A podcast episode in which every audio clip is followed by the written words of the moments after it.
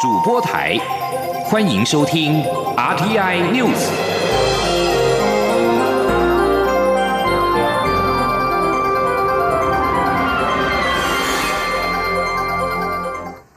各位好，我是李自立，欢迎收听这一节央广主播台提供给您的 RTI News。行政院院会今天通过《劳工职业灾害保险及保护法》草案，将职灾保险单独立法。并增加最高跟最低投保薪资门槛，提高了伤病水准、失能年金给付水准等。草案也将四人以下微型公司纳入保障范围，进一步扩大职灾的保护网。行政院长苏贞昌今天在行政院院会表示，这项草案是政府送给劳工朋友的大礼物，也向一千多万名劳工致敬。记者王威挺的报道。在劳动节前夕，行政院会通过《劳工职业灾害保险及保护法》草案。由于目前的劳工保险是综合性保险，职灾保险包含在其中，新法草案将职业灾害抽出单独立法，提高劳工保障。目前四人以下企业的劳工是自愿加保劳保，因此不一定享有职灾保障。新法草案通过后，规定登记有案的事业单位劳工，不论雇佣人数，皆强制纳保。劳动部预估将新增八万多个雇主需替劳工加保职灾保险，约可增加三十三万名劳工受惠。劳动部劳动保险司司长白丽珍说：“我们现行劳保四人以下是自愿加保，未来立法后。”不论今天的雇佣劳工人数是多少，只要劳动受受雇劳工受雇在事业单位，一律强制纳保，劳动从到期当日就会发生保险效力。劳工职业灾害保险及保护法将投保薪资上限从劳保最高新台币四万五千八百元提高至新台币七万两千八百元，下限从一万一千一百元提高至基本工资水准。医疗给付方面，除依健保支付标准外，也规划支付健保给付特财的自费差额。伤病给付发给投保薪资的百分之七十，相较于现行劳保以年资计算失能年金给付，新法草案将失能分为三个等级，并依照失能程度给付失能年金。完全失能者给付投保薪资的百分之七十，严重失能者给付投保薪资的百分之五十，部分失能者给付投保薪资的百分之二十。至于保费部分，依法以设有税籍已办理登记的公司。职灾保费由雇主负担，无一定雇主或自营作业者保费，政府负担百分之六十，劳工负担百分之四十。至于新增纳入保障的三十三万名四人以下企业员工的保费，劳动部估算，雇主平均每人每月负担七十五元。中央广播电台记者王威婷采访报道。行政院院会今年通过《劳工职业灾害保险跟保护法》草案。至于在失能年金的部分，如果以投保薪资新台币三万元、投保年资五年计算的话，在目前劳保制度之下，每个月只能够领到新台币四千元。但是新法草案通过之后，每个月可以领到两万一千元。行政院院会今天也通过了十六项应应组织改造的修法草案，设立数位发展部、科技部改制为国家科学及技术委员会。和设立国防部防卫后备动员署，数位发展部未来将会统筹资讯、电信、传播、资安跟网络五大领域。如果草案顺利通过，最快明年第一季可以挂牌。政务委员郭耀煌表示，未来将会推动软体服务，期盼到二零三零年能够跻身造园产业。记者王威挺的报道。行政院会二十五号通过十六项组织改造法案，将成立数位发展部、国防部防卫后备动员署，以及将科技部改制为国家科学及技术委员会。政务委员郭耀煌在行政院会后记者会表示，数位发展部未来将统筹资讯、电信、传播、资安和网络五大领域业务，因此国家通讯传播委员会 NCC、交通部、经济部、国发会和行政院。资安处都会有部分业务移拨至数位发展部，未来数位发展部下将成立四个司处，也会成立资通安全署和国家资通安全研究院，增进政府资安团队量能。郭耀煌表示，数位发展部最快二零二二年第一季挂牌，正式成立后将发展软体服务业，希望到二零三零年时能将台湾的软体服务发展成兆元产业。郭耀煌说：“那数位发展部呢，在数位经济的发展，希望能够加速软体跟服务的成长，因为在全球数位经济的趋势里面，软体跟服务是一个呃重要的主流的趋势。”呃，我们有一个目标是希望让它加速成长，可以让它提升造园产业哦。另外，科技部将转型为国家科学及技术委员会，强化跨部会协调功能。NCC 执掌的通讯传播产业发展与辅导业务，则会移拨至数位发展部，成为独立的监理机关。NCC 组织法修正草案中也明定网际网络传播政策法令定定为主管事项。NCC 主委陈耀祥表示，未来如 OTT TV 立法等，也在修正草案中有明确授权依据。第一波组改也成立国防部防卫后备动员署，人事总处人事长施能杰表示，目的是为了提升后备战力，统筹运用全民总力支援军事作战及灾害防救任务。中央广播电台记者王维婷采访报道。A Z 疫苗开打至今迈入第四天，目前全国共有五千多人接种，接获了九起不良反应事件的通报，其中一例为其他严重不良事件，是一名有食物跟药物过敏史的女性护理师，医师判定属于严重过敏或急性全身性过敏反应。指挥中心呼吁民众，如果有过敏史，在接种疫苗之前，可以进一步的跟医师详细的讨论。记者刘品希的报道。A Z 疫苗自二十二号开打，每天施打的人数缓步上升。二十二号共有一千五百八十人接种，二十三号有一千六百三十八人，二十四号则有一千九百五十一人。至今共有五千一百六十九人施打。不良事件累计通报有九件，其中一件为其他严重不良事件，其余八件则为非严重不良事件。指挥中心发言人庄仁祥二十五号下午在记者会中指出，该起其他严重不良事件个案是一名四十多岁的女性护理师，本身对鸡蛋、花生等食物，还有非类固醇的止痛消炎与抗生素等药物过敏。护理师有主动告知过敏史，经医师评估后，仍于二十四号上午接种疫苗，施打后五分钟便自觉发热、吸不到气、喉咙肿、心悸，检查后发现。脸、颈、胸、腹部都出现荨麻疹，而且四肢无力、心搏过速、血压偏高，但不像是过敏性休克。医师现场给予抗组织胺跟类固醇药物。有医师认为这起不良反应事件应归类为严重过敏反应，但也有医师认为只是全身性过敏反应，会再由 ADR 中心进一步判定。目前先归类到其他严重不良事件。对于外界质疑台湾只接种五千剂就出现一例严重不良反应，是否比例太高？庄仁祥表示，这起案例比较像是偶发事件。他说：“那至于说这样的案例在接种五千剂的时候出现一例啊，是不是会不会太高？哦，呃，我们如果观察韩国，它接种 A 粒疫苗哦，大概是万分之一点二五了哦，也就是说接种一万剂可能就会有出现一剂。”那我目前大概接种五千多剂啊，当然是一万剂之内都有可能接种，而且这这个个案比较像是他因为有过敏的一个这样的一个状况哦，也看不出来呃他同批号的这个施打了其他人呢也没有类似这样情形，比较看起来比较像就是比较稀少的一个偶发事件啊。庄仁祥也特别呼吁，如果民众对食物药物过敏，接种疫苗前可以再跟医师讨论，接种后也要特别观察三十分钟内的反应。应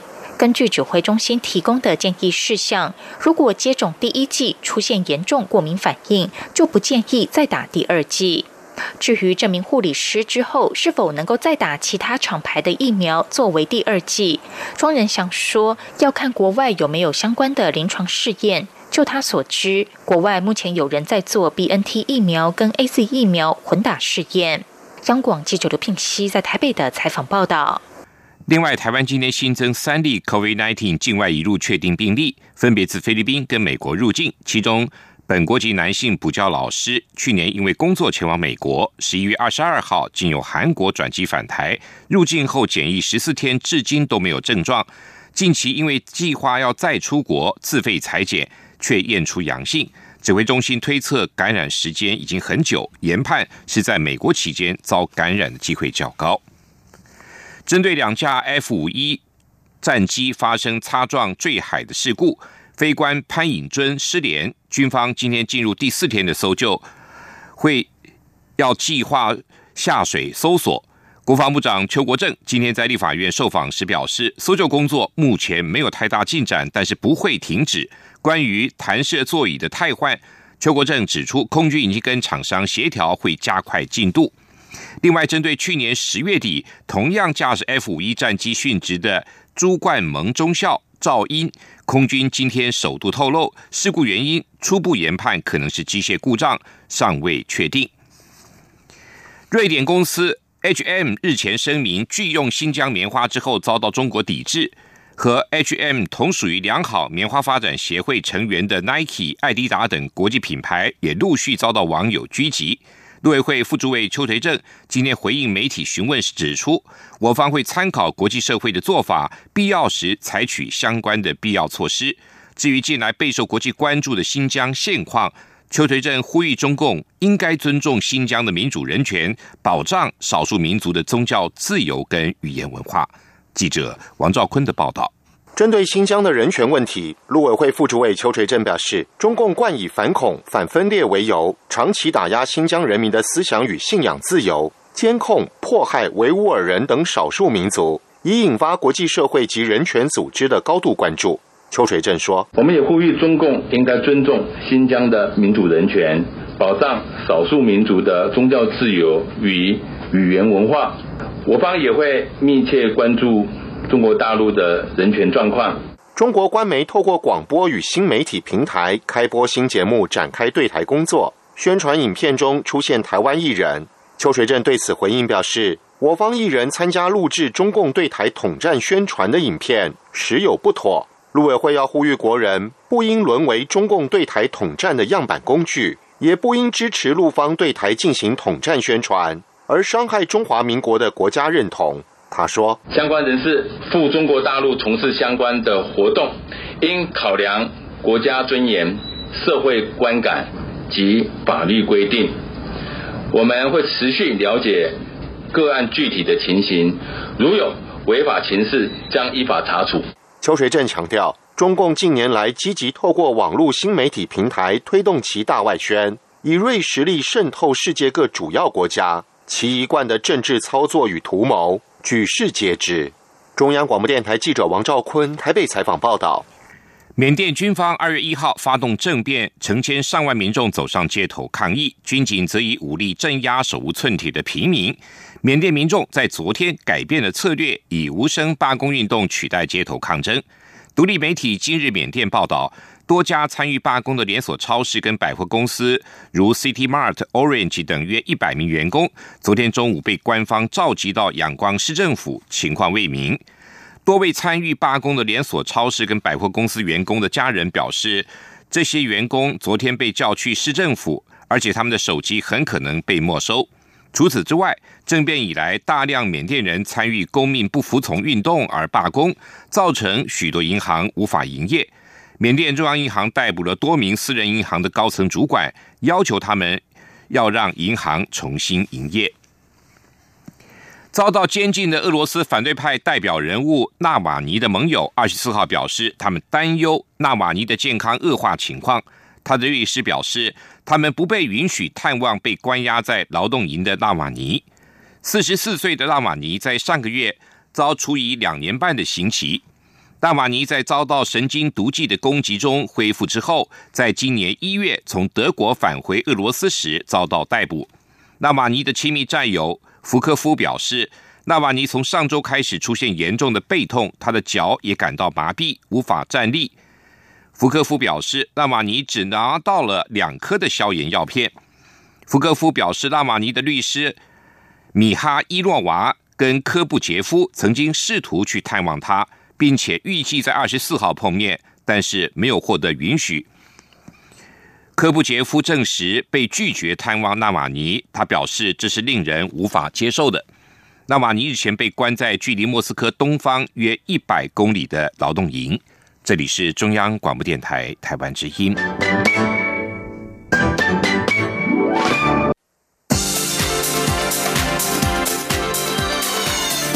是中央广播电台台湾之音，欢迎继续收听新闻。欢迎继续收听新闻。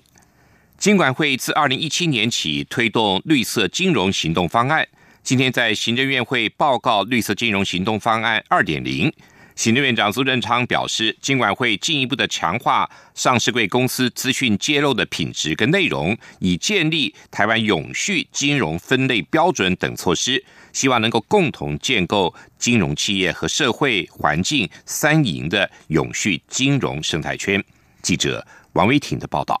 金管会二十五号在行政院会报告绿色金融行动方案二点零，目标为公司协力合作，建构永续金融生态系。金管会表示，随着利害关系人对环境、社会及公司治理，也就是 ESG 议题的关注，绿色金融行动方案二点零涵括授信、投资、资本市场筹资、人才培育、促进绿色金融商品或服务深化发展、资讯揭露、审慎。监理、国际链接及诱因机制等八大面向，金管会表示，方案推动至今已经有初步成效。截至二零二一年二月底，台湾已经有八家本国银行签署赤道原则，在亚洲地区与日本并列第一。行政院长苏贞昌在院会才是极端型气候使得各地灾变频仍，如何让地球永续发展变成一项普世价值？因此，许多跨国企业都将永续发展的规则作为购买商品或交易的标准。苏贞昌说，金管会自二零一七年起已经推动绿色金融，鼓励金融机构、政府基金及国营事业参与永续发展领域的投资及融资，不但有阶段性成。成果，而且成绩非常好。政务委员、行政院发言人罗秉成转述说：“去年十月，院长核定国家级融资保证机制，由国阿会基金跟银行共同出资，提供一千亿的融资保证，引导资金的持续投入离岸风电等重大建设项目。”去年底，彭博社的调查指出，二零一九年台湾企业在 ESG 揭露透明度方面排名全球第三名，也是亚洲最高分，大幅的超越了香港、南韩、新加坡跟日本。苏贞昌表示，绿色金融二点零方案再强化上市贵公司资讯揭露品质与内容，以建立台湾永续金融分类标准等措施，请金管会与相关部会持续积极推动，共同建构金融企业及社会环境三赢的永续金融生态圈。中央广播电台记者王维婷采访报道。台湾经济研究院今天公布二月份三大产业营业气候测验点。制造业测验点转为下滑，服务业测验点连续三个月上扬，营建业测验点则结束了先前连续三个月的下滑态势，转为上扬。台经院分析，政府打炒房措施有助于排除短期的炒作，有利于房市中长期的发展，使得营建业者乐观看待未来半年的景气表现。记者杨文军的报道。台经院二十五号公布二月制造业营业气候测验点，结束先前连续九个月上扬的态势，转为下滑，微跌至一百零六点零四点。服务业测验点连续三个月上扬，较上月增加一点零一点，升至九十九点五二点。营建业则结束连三跌，转成上扬，测验点增加一点九二点，升到一百一十点三一点。台经院景气预测中心主任孙明德分析，全球经济复苏，出口需求增温，但二月工作天数减少，影响产出，所以制造业厂商对当月景气看法较为保守。服务业方面，疫情冲击已渐缓，国内消费市场开始回到疫情前的水准，加上适逢农历春节连假，推升民众购物与出游聚餐的需求，厂商乐观看待景气表现。在营建业方面，台经院分析，营造业供料吃紧的现象无法立即解决，但因为市场资金动能充裕，对于促餐办理相对有利。尤其半导体业大举投资的群聚效应，将带动相关房产的投资轨迹，使得营建业者乐观看待未来半年景气表现。台经院副研究员刘佩珍说：“那我想，这个对于在我们营造业的公共工程这个部分的一个接单。”那相对会是比较有帮助的，所以都会挹注。在未来半年，整体营造业它的一个看法。至于不动产方面，随着房地合一二点零的公布，尽管买方期待价格下跌，出手意愿降低，但因为自用刚性需求强劲，加上超低利率，市场资金相对充沛，房产为国人投资避险工具首选等利多因素，预料二零二一年国内房市交易结构将由二零二零年的价量齐扬转为平稳的方向发展。中央广播电台记者杨文君台北采访报道：尘封半个世纪的台北圆山饭店东密道，终于在今天正式的重启迎客，连同位在东密道出口处的圆山饭店首任总经理孔二小姐的故居，也首度对外揭开神秘的面纱。圆山饭店董事长林玉生强调，这是另一个深度旅游的开始，也是深化一个国家饭店的重要责任。记者郑祥云、吴丽君的报道。圆山饭店是全球唯一拥有东西两侧密道的国际级饭店。面对二零一九年八月陆客团断吹，以及去年以来的 COVID-19 疫情，圆山董座林玉生决定率先开放西侧密道，结果吸引了二十几万人前来朝圣，也让圆山饭店首度转亏为盈。为此，圆山再度整建尘封半世纪的东密道。并于二十五号首度对外揭开神秘的面纱。林玉生说：“今天东侧密道的开放，代表一个更重要的意义，就是原商我们要更加来深化对这个饭店的责任。这是一个国家的饭店，我们也负有对我们所有的观光业的同业的责任。今天我们的东密道是另外一个深度旅游的开始。”在林玉生带领下，蜿蜒曲折的东密道首度在媒体前曝光。沿途凹凸不平的墙面以及防爆灯，都是为了防爆裂、追兵以及直线前进的子弹而设。从密道出来，一面就是中央广播电台，左手边则是通往孔二小姐故居的秘境花园。林玉生也在此说明了东。密道的历史意义，他说：“这里为什么有它很重要的历史上的意义？因为。”当初设计这个密道，就是要让这些来访的国家元首跟贵宾，他们在紧急状况的时候，可以迅速的逃离这个地方。所以在这里就是一个他们逃离必经的一个花园，这是它的历史意义。那经过这个花园，经过现在的北安路，就到基隆河畔，那里会准备水上飞机，然后就飞往脚板山。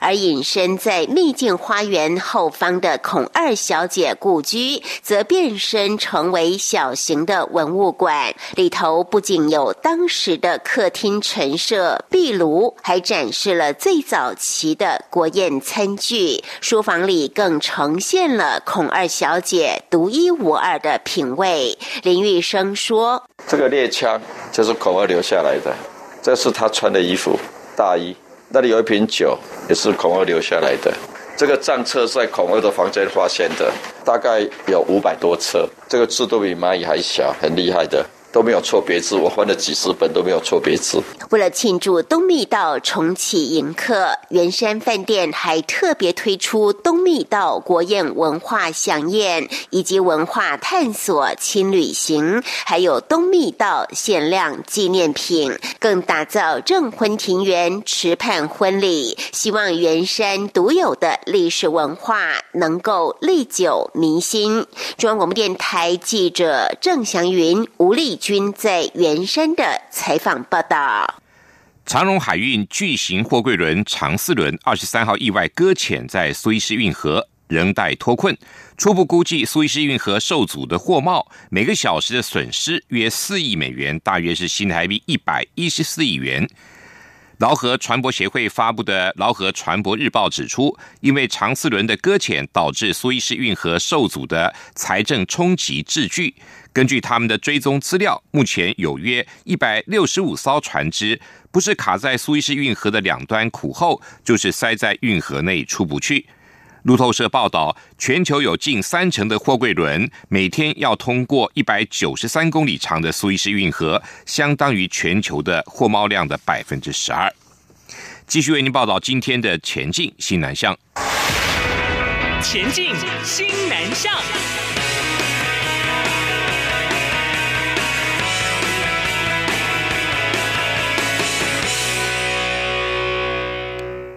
由多个媒体和民间团体合作的寻找失去联系的第二位妈妈行动，去年为多个台湾孩子成功的找到了失去联络的十几年的东南亚保姆。寻妈计划团队近日再度接获了协助的讯息，特别的是这一次是台湾的保姆要找印尼的孩子。来听记者陈国伟的报道。他的心灵完全能够跟你完全相通，哎，他就是很美好的一个孩子啦。寄养家庭妈妈陈怡清去年十月受托育养一名才一岁一个月大的印尼孩子，这也是她首次带到外国小孩。陈怡清笑说：“因为孩子的印尼名字太长，所以他们都叫他 Alan。”陈怡清回想，Alan 刚来家里时身体不好，很难入睡，而且可能之前太常换环境，所以常显现出没有安全感的样子。这也让他和先生常日以继夜的陪伴孩子。因为他身体的状况，我们就一直带他去晒太阳，所以他攀爬还是溜滑梯，一般以一岁一两个月来说是不太敢溜滑梯的，但是我们就让他背着啊，然后用各种方式去训练他爬，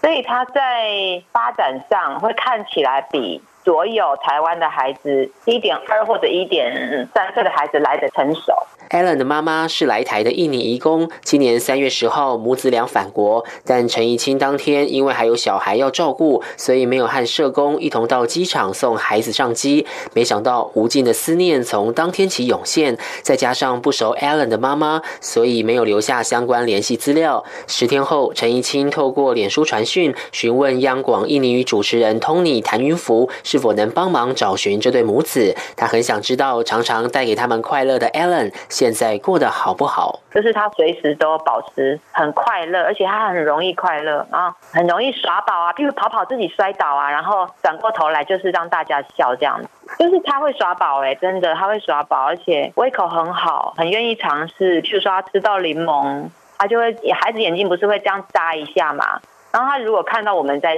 笑。他就会示意我们再喂他一次，然后他会做更夸张的表情倒下去给我们看。这个孩子的特质真的，他太特别。他提到，虽然才和 Allen 相处四个多月，但真的令一家人难忘。才一岁多就能显现出任性和贴心的一面。有时候我们走来走去在找东西，他会以为我们在找手机。他就赶快去用他最尽可能快速的速度去拿我们的手机，然后用两手端给我们。大概一岁三四个月，他就会这么做了。陈怡清说：“这孩子绝对不能被埋没。如果 Allen 回印尼后，在生活物资上有需要协助，他愿意提供，甚至帮忙负担往后的学费。”是心疼这个孩子，他还幼小，他幼小还需要照顾，然后。再来回去的环境，因为我们看不到。再来第二个就是我们在带他的过程，就是因为他非常的聪明。陈怡清表示，他也询问驻台北印尼经济贸易代表处能否提供协助，代表处已回复他，将透过母子俩的出境相关资料协助寻找孩子，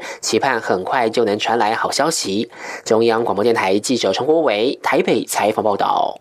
全台最大为期四天的二零二一智慧城市展及论坛，二十三号在台北南港展览馆登场，吸引了两百五十一家产业城市会员共享盛举。